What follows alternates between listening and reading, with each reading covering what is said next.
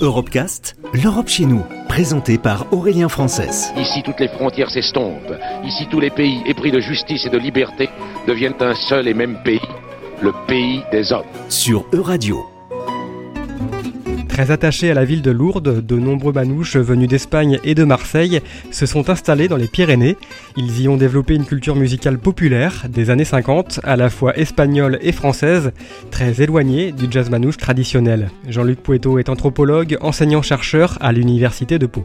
On a là dans des familles des chanteurs tout à fait remarquables qui se distinguent complètement des chanteurs gitans. Hein, chanteurs gitans, ils ont la voix rancia, euh, cassée. Euh, comme Cameron de la Isla, par exemple. Tandis que là, non, pas du tout. Ce sont des voix très rondes, très pures, des voix euh, pleines de gens qui écoutent de l'opéra. Hein. Alors, Pavarotti, euh, tous ces gens sont très appréciés. Sur le plan instrumental, il y a une influence espagnole, euh, complexe également, avec des pièces classiques qui peuvent venir d'Albéniz, de...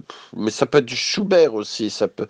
Dans leur séjour en Espagne, les, les manouches de, de Pau, euh, donc c'est leurs descendants qui m'en parlaient, mais ils allaient écouter le dimanche. Il y a beaucoup de kiosques en Espagne, des kiosques à musique, et ils allaient écouter euh, tel orchestre. Euh, jouait l'ouverture de Haïda ou de je ne sais quoi, et ils mémorisaient, et ensuite ils, euh, ils interprétaient à leur manière, c'est-à-dire forcément, là non pas à partir de, de partitions écrites, mais de la mémoire auditive et du goût aussi, de, pour certaines fioritures, tout ça. Donc on est dans une réinterprétation et non pas une reproduction à l'identique de ces musiques.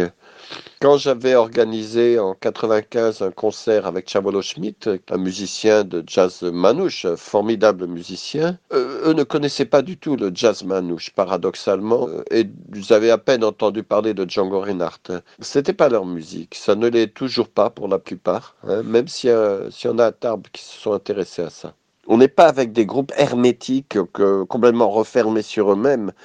Il y a également beaucoup de contacts avec euh, des, gens de milieu populaire environnants, que ce soit les Espagnols, Portugais, Marocains ou autres, des échanges, des, que ce soit autour d'un stade de foot où les gamins jouent, enfin à plein de niveaux.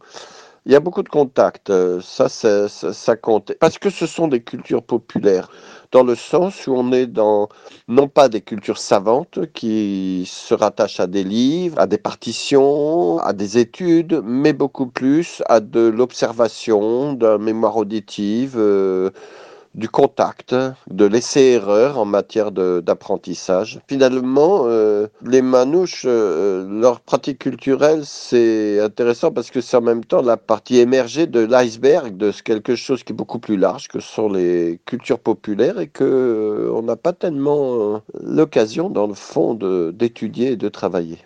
Alors, pourquoi, pourquoi venait-il euh, à Pau Il y a des attaches très anciennes qui étaient sur Lourdes. Probablement qu'ils avaient des ancêtres, des aïeux enterrés à Lourdes et que ça restait un, lieu important. Donc, on a véritablement tout le long des Pyrénées, des manouches des Pyrénées, qui euh, sont passés par l'Espagne, euh, ont acquis, notamment au niveau musical, une culture populaire celle du franquisme presque, hein, ce qu'on pouvait entendre, Carmen Sevilla, des, gens comme ça, et qui ont amené ça avec eux. Et ceux qui sont passés par Marseille, ils ont également acquis euh, beaucoup d'intérêt pour le bel canto. Le bel canto qui était très populaire dans les années 50 et 60 à Marseille.